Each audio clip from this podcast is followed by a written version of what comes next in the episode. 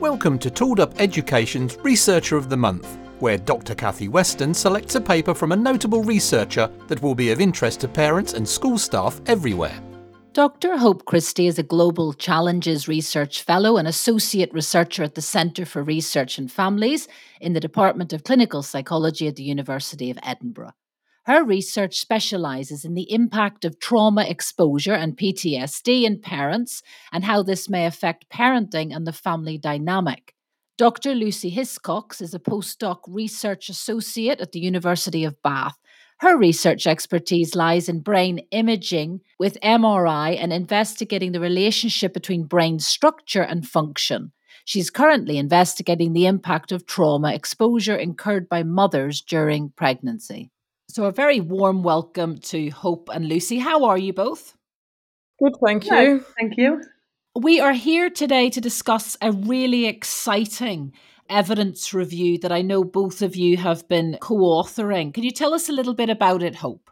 Sure, I can do. We're part of a, a group. It was myself and Lucy that, that co led and co wrote the application, but we were joined with two colleagues, Professor Sarah Halligan and Professor Cathy Creswell. So our rapid review was looking at the the impact of the COVID nineteen lockdown restrictions and school closures on parents and carers in the UK. We were one of just five teams of academics that also carried out these rapid reviews. So they've covered pretty much every stage of the child's kind of schooling journey, if you like. So there was a review that covered primary and secondary education, higher education, further education, and then us with the parents and carers. So yeah, we've covered everything. So the review was part of the, the Scientific Advisory Group for Emergencies. So SAGE was the group that commissioned it via the Department of Education. So they're looking for some advice about the, the impact of, of lockdown and school closures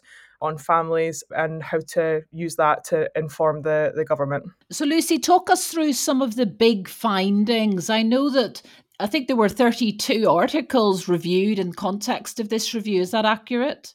Yeah, so we found over 30 published pieces of work. I think you were right with 32. And they were all conducted in the UK. And they were a mixture of peer reviewed published research articles, as well as surveys conducted by charities such as Oxfam and Save the Children. Briefly, we found harms related to changes in parents' mental health and well-being, which includes increases in depression, anxiety, and loneliness. And we found additional financial harms related to earning capacity changes and employment and career opportunities. And then lastly, we found reports that suggest increases in physical harms to parents in the home, which include both domestic violence as well as child and adolescent violence towards their parents. And overall, yeah, we generally found that parents as a group suffered disproportionately compared to the wider population. Uh, so, for example, there was there was strong evidence to suggest that increases in mental distress were particularly prominent in parents with preschool children compared to among adults without children. I think anecdotally, many parents groups have been talking about the fact, and many teachers have been saying to me they they really felt for parents with very young children. I remember at the beginning of lockdown speaking to a young mum who had three children under five, you know, living in a high rise flat where it was very difficult to get, you know, at that point nobody was allowed to exercise more than one period of the day. So you can totally understand, can't you, why perhaps those findings have emerged? Oh yeah, absolutely. And there's there's evidence that specific social groups were impacted actually. So we found that psychological distress was particularly high for lone mothers relative to partnered mothers. And this was linked to kind of having to adapt their working patterns due to childcare. And then, yeah, people with financial insecurities, unemployment, poor quality housing, poor health, lack of social support were also more likely to report moderate and severe depression and anxiety. And then I should also mention that parents who have children with special educational needs or neurodevelopmental disorders were particularly impacted with elevated anxiety and depression. And in fact, a, a study of parents of children with special educational needs showed how challenging behaviours of their children were associated with their parents' psychological distress during the pandemic. And Hope, one of the things that I've been puzzling over reading some of the data from your study is that there seems to be quite a, a, little bit of ambivalence about how strong the association now is between parental mental health and child mental health. Can you say a little mm. bit hmm. more about that? Because I used to think it was quite a clear association, and I don't think that's so much the case now. I think it is probably still quite a clear association. I guess the difference now is that this is quite an unprecedented event in terms of the lockdown restrictions and the and the school closures and just everything you were saying before, Kathy, about you know there's a, a loss of routine and what Lucy was saying as well. There's a lack of social support now. If you are a parent or a family that lives maybe without access to a garden or green space and you know you're stuck for things to do and you're all in the house together so it's maybe not so much that the strong association has disappeared, but it's more likely just because we're still really learning as we go in terms of this event and how it's going to pan out for parents and and their children. And there is quite clear links in, in terms of previous research between parent mental health and child mental health. And, and we know that the research really strongly points to parenting behaviours as a vehicle almost for that link. And we know that, for example, parents with depression have been found to have poorer parent child relationships due to maybe parents being a bit more unresponsive or inattentive or a bit more withdrawn or irritable with their children. And similarly, research also found that anxious parents have been found to be a bit more perhaps overprotective or displaying more anxious parenting behaviours, which in turn has been linked to, to child anxiety. So I think the research is there, and I don't think it's any less valid now. I think it's maybe because we're still in the middle of the COVID pandemic, despite the fact obviously everyone seems to be we're we're getting our vaccines now.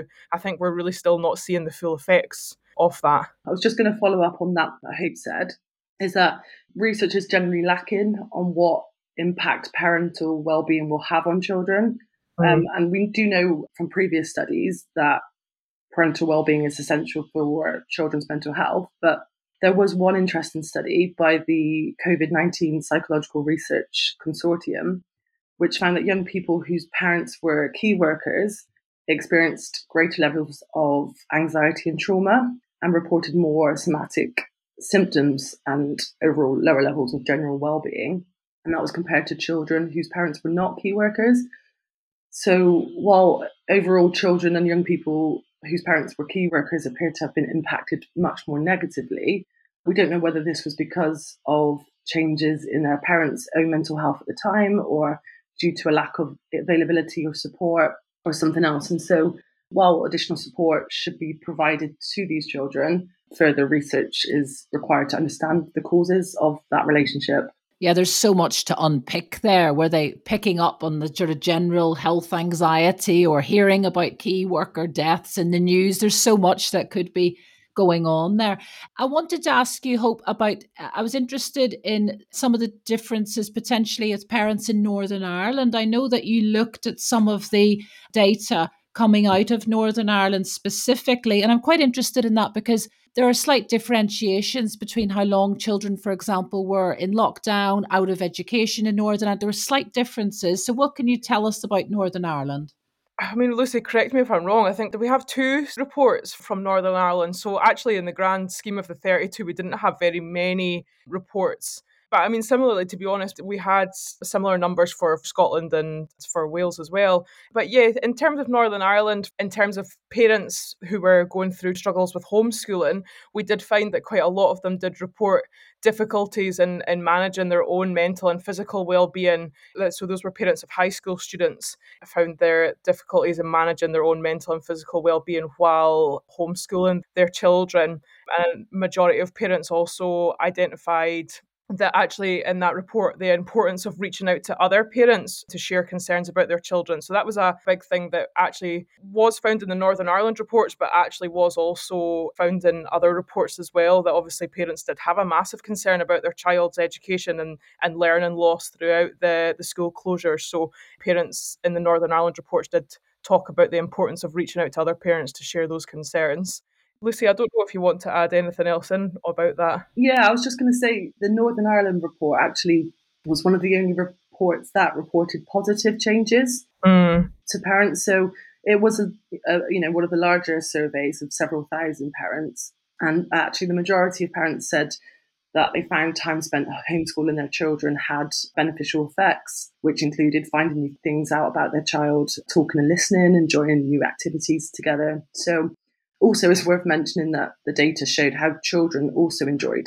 spending time with their parents or caregivers. But of course, it's likely not to be universal and it depends on the context in which the lockdown was spent. Yeah, there was a definite sense that for some families there were lovely discoveries within it. Uh, you know Mhm. that, uh, and it, it was a time of bonding, etc. But of course, it's so dependent on people's so many different factors in those different contexts. But I thought that was interesting that homeschooling featured quite heavily in, in your report, doesn't it? Uh, it- how Yeah. It put a strain on relationships where people were co-parenting, a strain on separated parents. Tell us a little bit more about that, Hope.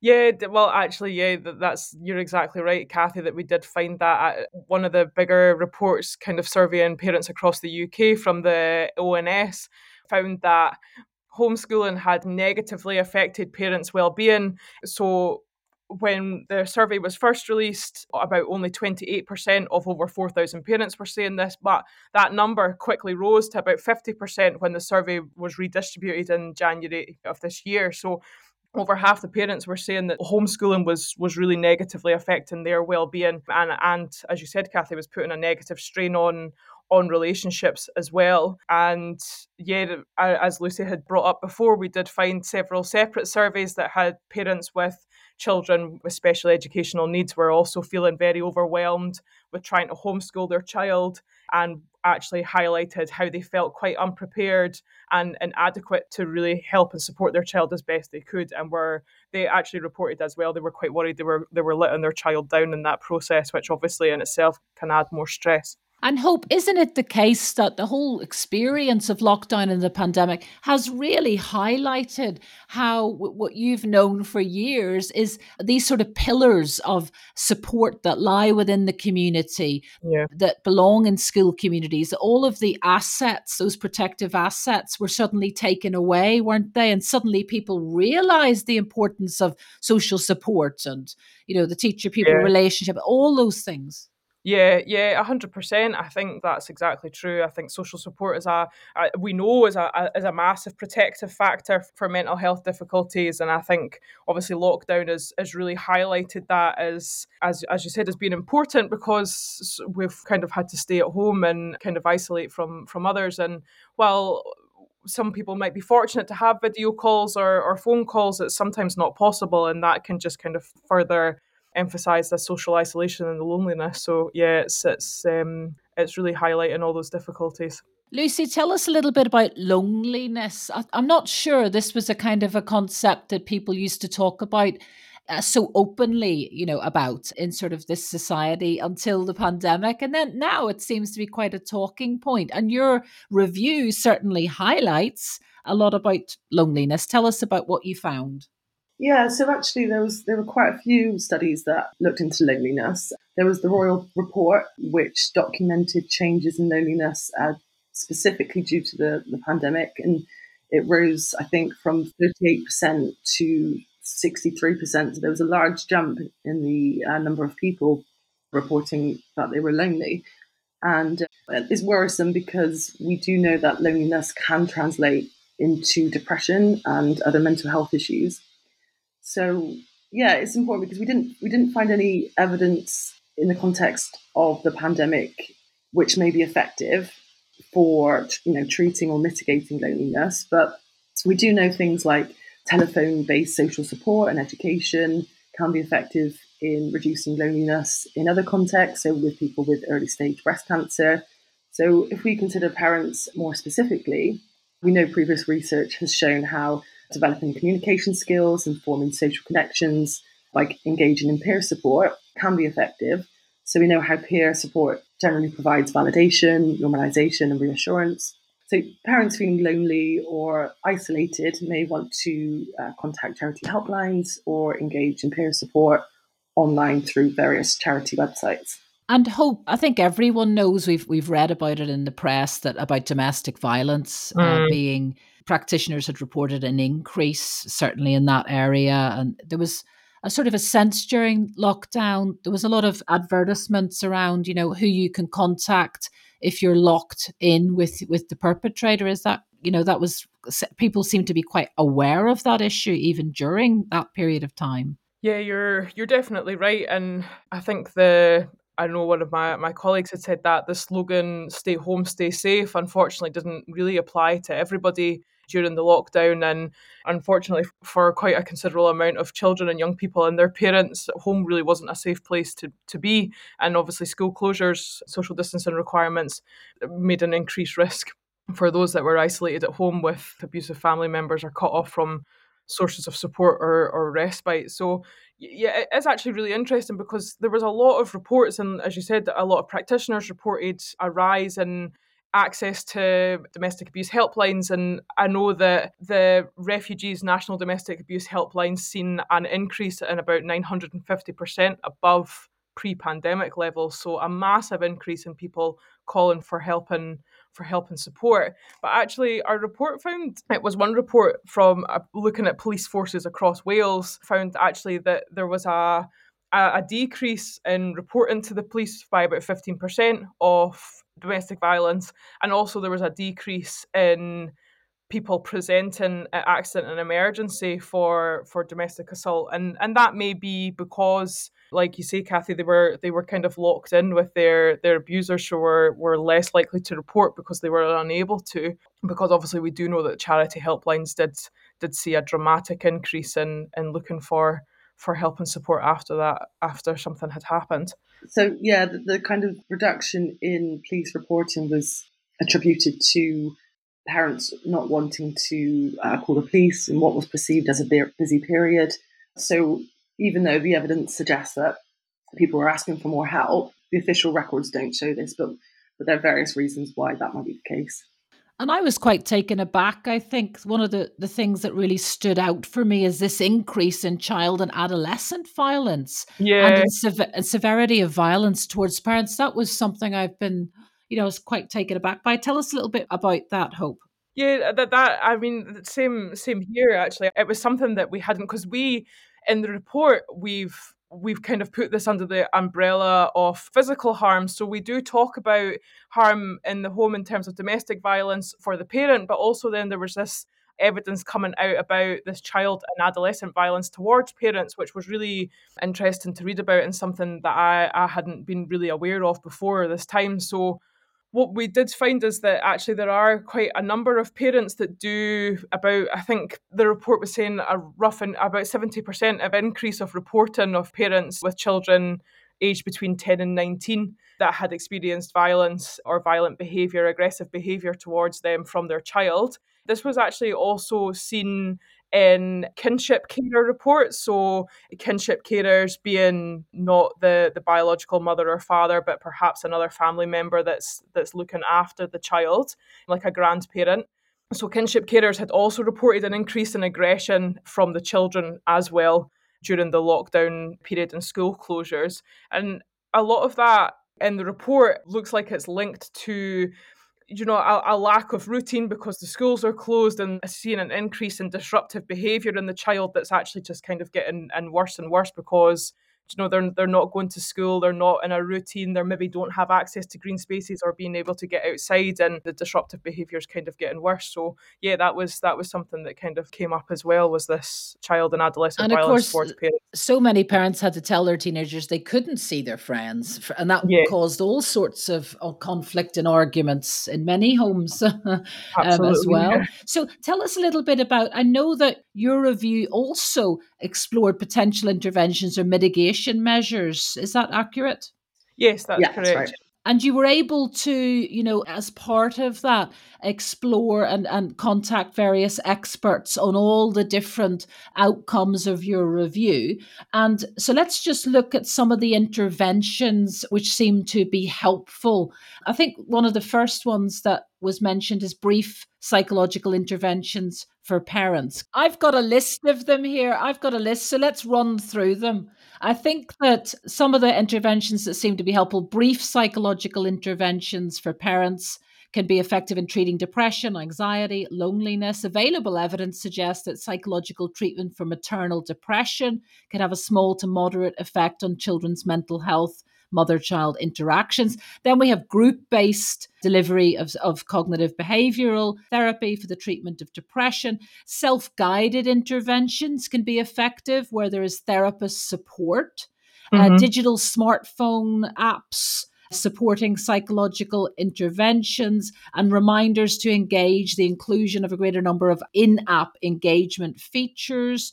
Loneliness can also be helped by social support, developing communication skills, which is something Lucy mentioned earlier, and forming social connections via peer support. So I think that it's quite exciting to know that there are a range of interventions that can alleviate some of the drastic kind of impact of the of lockdown and the pandemic.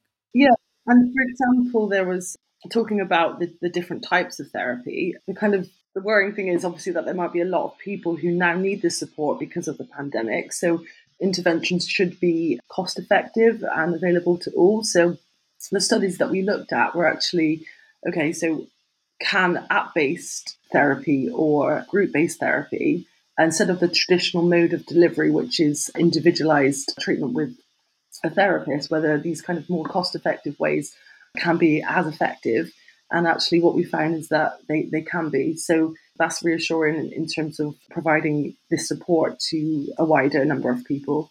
There definitely seems to be a great interest in online interventions, doesn't there, to support? You know, yeah. I, think I read about the project initiated by Cartwright Hatton, and then there's Ginsberg in 2020, you know, undertaking large scale trials of online interventions to support parents to prevent child mm-hmm. anxiety mm-hmm. problems delivered through school settings. That sounded very exciting.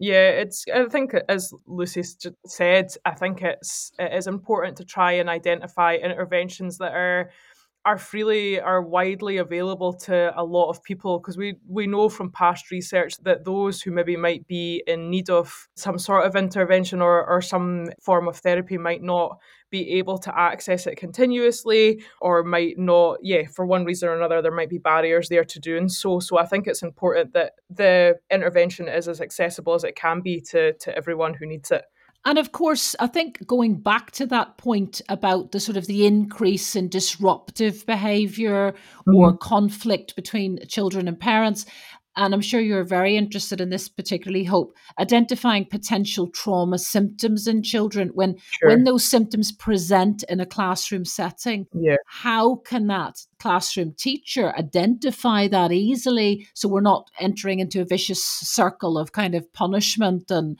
exclusion and managing children's disclosures when they do talk about violence in the home as well and knowing who to signpost to is really, really critical, isn't it? Oh, absolutely. Yeah. I mean, we were really fortunate to be able to contact an expert around the domestic violence and, and physical harms to to be able to help us put together the the section in the report around mitigations for that and yeah they, they did highlight a lot of a lot of interest and resources for us to have a look at and and quite a lot of them did talk about this need for not even better but actually just more training for teachers because you know if kids are going back to school now and exactly as you say kathy they might be disruptive in class they might be acting out they might be different uh, behaving differently and this might not be just due to kind of back in the classroom and, and settling back into a routine. There might be something else there going on at home. So I think it is important for teachers to to receive some additional training now on recognizing trauma symptoms and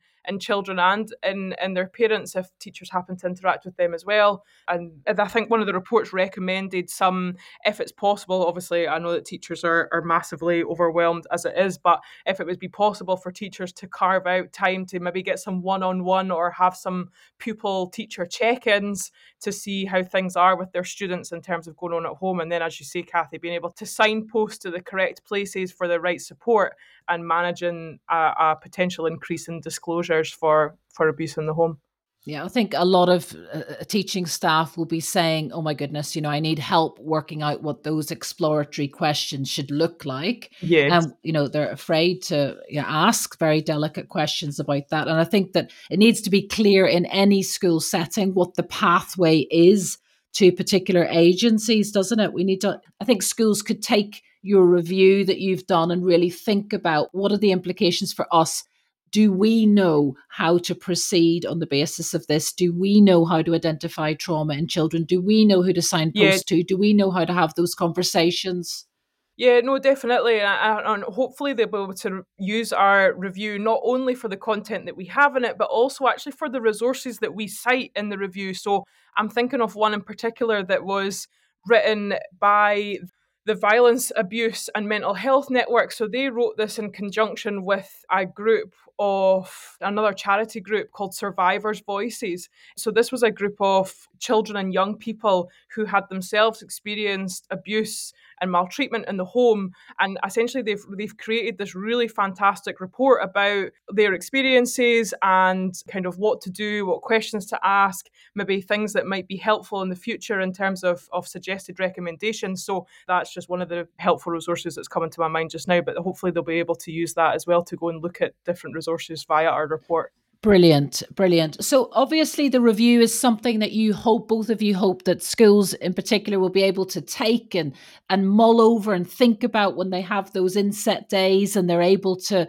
you know, really take it forward and, and explore some of those mitigating factors that they might be able to do something about in-house. Lucy. Yeah, exactly. And um, we're going to be having a launch event to kind of talk about the findings and the, the possible mitigations. And actually, you kind of want a, a, whole range of people to attend. And so I'm contacting uh, like school governors, college governors, policymakers. So we hope that by having this launch event, grouping these range of people to this range of people together, we can actually have an impact with this work and, mm. and make some make some positive changes. Yeah. Okay, well, thank you so much, both of you, for joining me, and well done on doing such an incredibly valuable piece of work. It's published September 2021. So, one last question, Lucy. What is the standout finding for you? What, what what have you been mulling over as a result of doing that review? Oh, that's a good question. Yeah, so I would say that one that stands out for me is the fact that parents with young children seem to be suffering most with psychological distress and mental health issues. And um, yeah, certain uh, single parents, people with more financial issues, whether this effect is long term, we don't know. Like, there's some evidence to suggest that actually there's once restrictions are eased, some of these symptoms are attenuated. So that's that's positive. But on the same side, when restrictions have then been introduced again, we're seeing a cumulative effect in where symptoms that were were reported in the first lockdown get worse in the second lockdown, get worse in the third lockdown. So I think knowing whether these symptoms are going to be long lasting is interesting, and it, we will need to kind of follow that up now that there's been the recent removal of all restrictions. So the question is will these effects persist into the long term or will they be removed now that we have our freedoms back? Who knows?